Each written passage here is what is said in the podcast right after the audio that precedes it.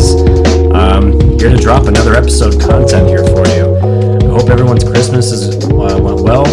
Um, hopefully it was better than mine. Uh, me and my whole family are still sick. We're getting over our fevers. I'm, I have intense back pain, and uh, it's been one crappy Christmas for me. I can tell you that. Um, but I hope all yours are going pretty well. Um, this is going to be a short and quick episode.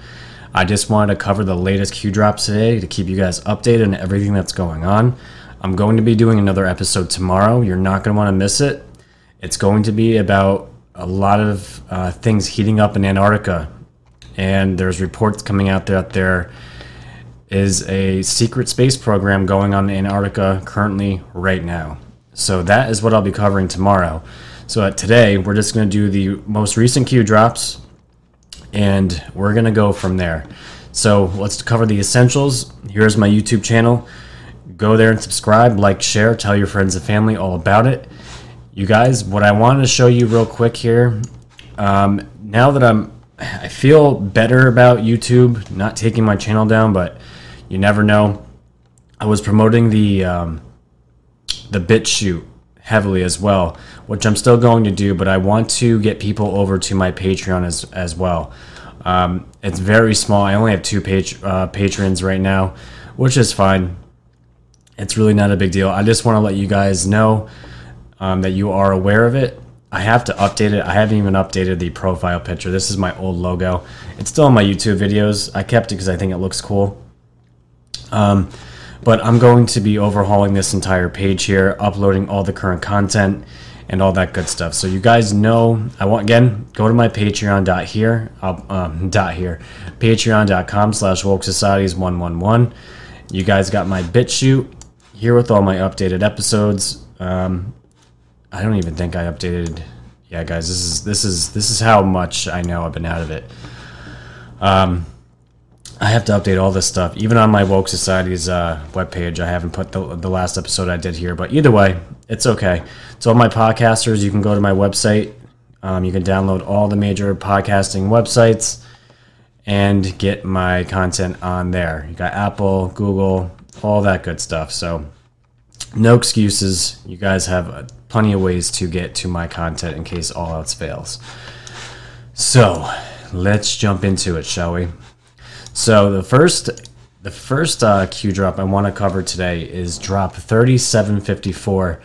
This came out yesterday. It's about Obama's corrupt book deal with Pearson Publishing, and they go they Q references a drop here talking about if Congress men and women were audited every one to two years by an independent agency to show transparency, would they still be making as much money after office or even in office before they got into office and all that all that good stuff. I don't know if that made sense, but um, so pretty much they're talking about why are politicians getting so rich during their terms while they while they serve and especially presidents and other elected officials after they serve why are they getting so rich so q states us taxpayer is greater than federal government federal government, and it says Hussein is bigger than Pearson Publishing.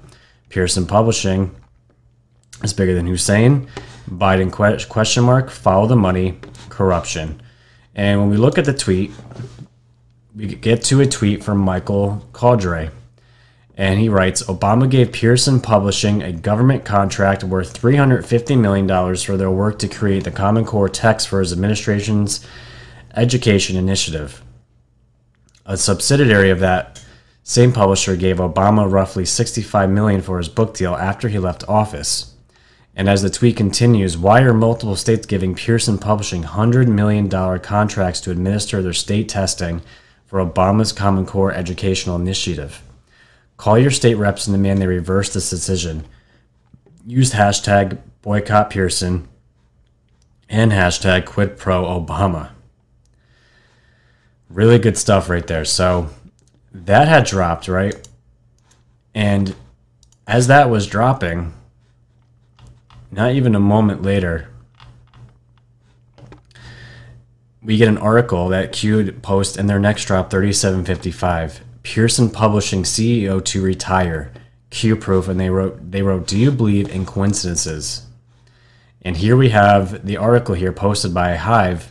It says resignation QAnon, and when you look into the article here, it says uh, this is from Market Watch. Pearson CEO to retire, and company will sell remaining Penguin Random House stake. So in the article, it says Pearson PLC said Wednesday that Chief Executive John Fallon plans to retire next year and that it has agreed to sell its remaining 25% stake in Penguin Random House to Bertelsmann SE and Company KGaA for 675 million.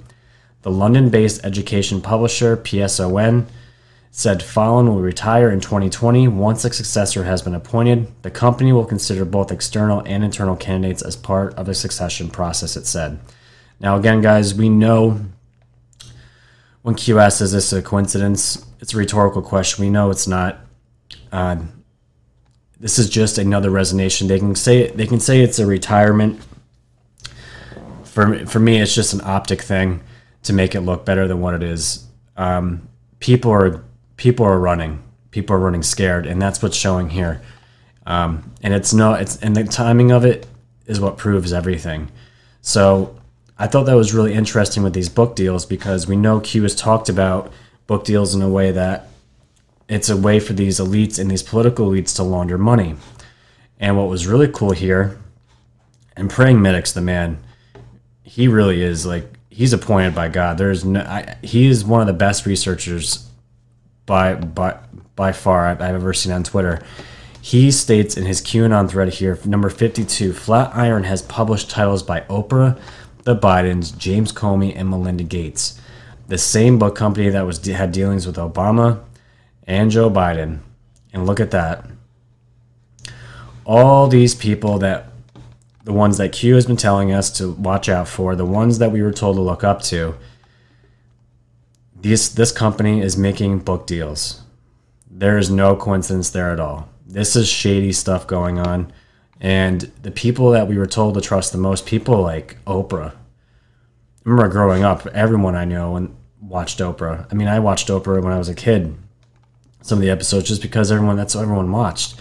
And you have Melinda Gates, Bill Gates' wife here. Have you know? We know Bill Gates has links to Epstein. Melinda Gates has book deals to the same companies that that Obama was dealing with. That we know are ways to launder money and ways for them to get kickbacks and make a lot of money illegally. It's a quid pro quo, ironically, right? So that was this drop. So as we continue here, we have something else that Q has posted. Last time Q posted something big is coming it was actually when Woke Societies got queued.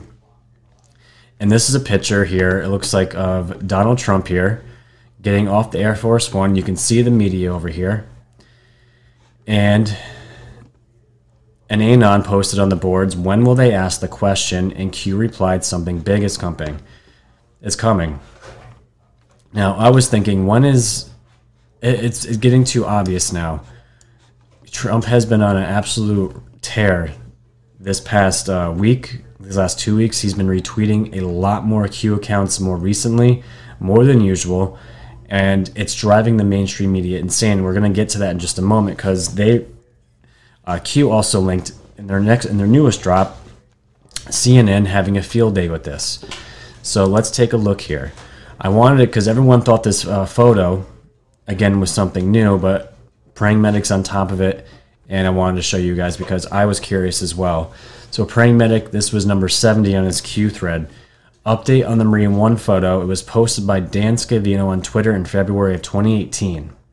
So this was an older picture here. It wasn't new, but still, either way, it's depicting a picture of Trump and the media out here. And the, the, the annoying part is is that there's been so many hit pieces on QAnon, their followers, on Trump, all that stuff. And why won't one of them just put it to bed and just ask them the damn question? What are they so afraid of? We know what it is. You know it's the higher ups telling every single one of those reporters, do not ask that question. And you're going to see just a piece of that in just a moment. So let's continue here. The next drop was 3760. Bill Barr was asked in an interview what was the agenda to keep pushing FISAgate post election after their case collapsed. We know the answer to that. They were the FBI was dug in so deep they had to keep pushing with the lie, but it's going to come back and hit them tenfold. So as we continue here, we have 3761. CNN in panic mode over POTUS tweeting QAnon accounts and fake whistleblower's name, right? So as we go to the video here, let's see here. Yep, CNN in panic mode POTUS tweeting QAnon. Let's pull it up here.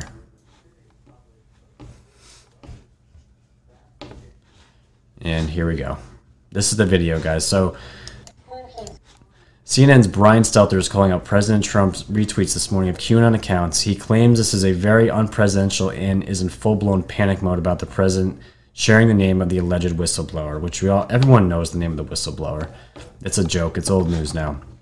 But let's take a look at what CNN is talking about here in regards to QAnon and the followers of Q What the president is tweeting, it's who he's retweeting. Yeah, and some of these aren't really even people. He's uh, retweeted bots and fan accounts of the conspiracy group uh, QAnon. CNN chief media correspondent Brian Stelter joins us now. Brian, um, we're not going to show the tweets um, because we don't want to aid, aid in the spread of that junk. We don't want to add any spread to that junk. And you know, all of them are following those same orders. But the president has been on a bit of a tear recently yeah, misinformation and disinformation coming from the President of the United States from his Twitter feed. This is not necessarily brand new. We know he's been doing this for years, but it is still galling. It is still shocking. Frankly, it is unprecedented to see dozens of these kinds of posts uh, anti Democrat, anti whistleblower, all of this content. Uh, that would offend anybody who believes in the basic principles of our democracy. Let me give you an example of what he's been sharing. Uh, for the first time, late on Friday night, uh, he posted uh, what, uh, the, the, alleged name, this unsubstantiated name, of the intelligence community whistleblower. Now, he's posted more than 100 times about the alleged whistleblower, uh, but never actually published what he may think is the name of this person. But that's what he did late on Friday night, sharing a random Twitter user's post that contained this name. Now, of course, CNN and other news outlets do not know the identity of the whistleblower and are not speculating about the person's identity. But clearly, the President of the United States wants that to be happening. Apparently, though, sometime overnight, he unshared, unretweeted that post, along with dozens of other posts that he'd been sharing anti Democrat, pro Trump messages, uh, comparing Democrats to rats, calling Nancy Pelosi crazy, that sort of thing. Uh, let me show you what the. So there you go. You have CNN going off. They're going crazy. And it's just ironic with them because they're talking about democracy and the information that Trump's giving is false and incorrect, which is we all know about CNN. It's an absolute joke. So you have panic there from CNN, which is absolutely hilarious. So this is what Q's in Q's in reference to. It's called panic mode. People awake is their greatest fear, and that's absolutely right. And more and more people are waking up day by day. So now we have 3762. CIA Director Gina Haspel knew about the Spygate operation in the UK and is working with John Durham. Now this is big because we the uh, drop says here Haspel made director for a specific reason. Brennan tapped directly for support. Brennan class security division over Spy T. If CIA was running Black Op in UK, would Haspel station chief be informed and instructed? Yes. In MI6, meetings with Durham, the only way to restore faith is through transparency and accountability. So Q is just simply letting us know here, and, and also on the next drop here, that Gina Haspel, the CIA director that was appointed by Trump, is now working directly with Durham. And guys, the the amount of people that are being stacked up against the the the people in Spygate is tremendous. Durham's report is the one we're going to be we're all waiting for. FISA was the start, just like Q's been talking about and saying for the, for years. And in their next drop here, Q talks about the significance of where Gina Haspel was the station chief um, between 2015 and 2017.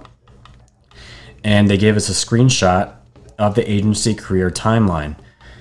And you can see here from 2014 to 2017, Chief of Station Europe Division. And They say geolocation 2015 to 2017 question mark, and that's Q. So this is just pretty much letting us know, guys, that Gina Haspel was working in the UK during when Spygate was going on. She knew about Spygate, and now she's working directly with John Durham. So it's only a matter of time before things get super scared before before the doors come closing in on all of them. So let's continue, guys. I gotta I gotta get going here. I am hurting like crazy. Uh, so we got all that. So this 3764 FBI and CrowdStrike concealed the real source of the DNC data breach, which we all know is Seth Rich. Uh, this is talking about again how the FBI set up Russia um, for the leak, which we know was not. It was Seth Rich that gave the information to Assange, which went directly to WikiLeaks. So this is just a new story developing talking about DNC. It says DNC servers, CrowdStrike to Russia break into DNC servers.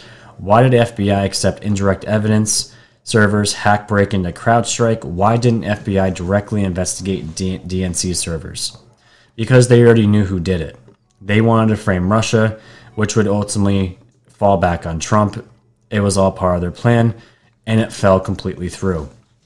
And the funny thing is now, with all this new information coming out, um, the article here, I don't even know if it'll pull up here. I'll see if I can pull it up real quick. Let's see.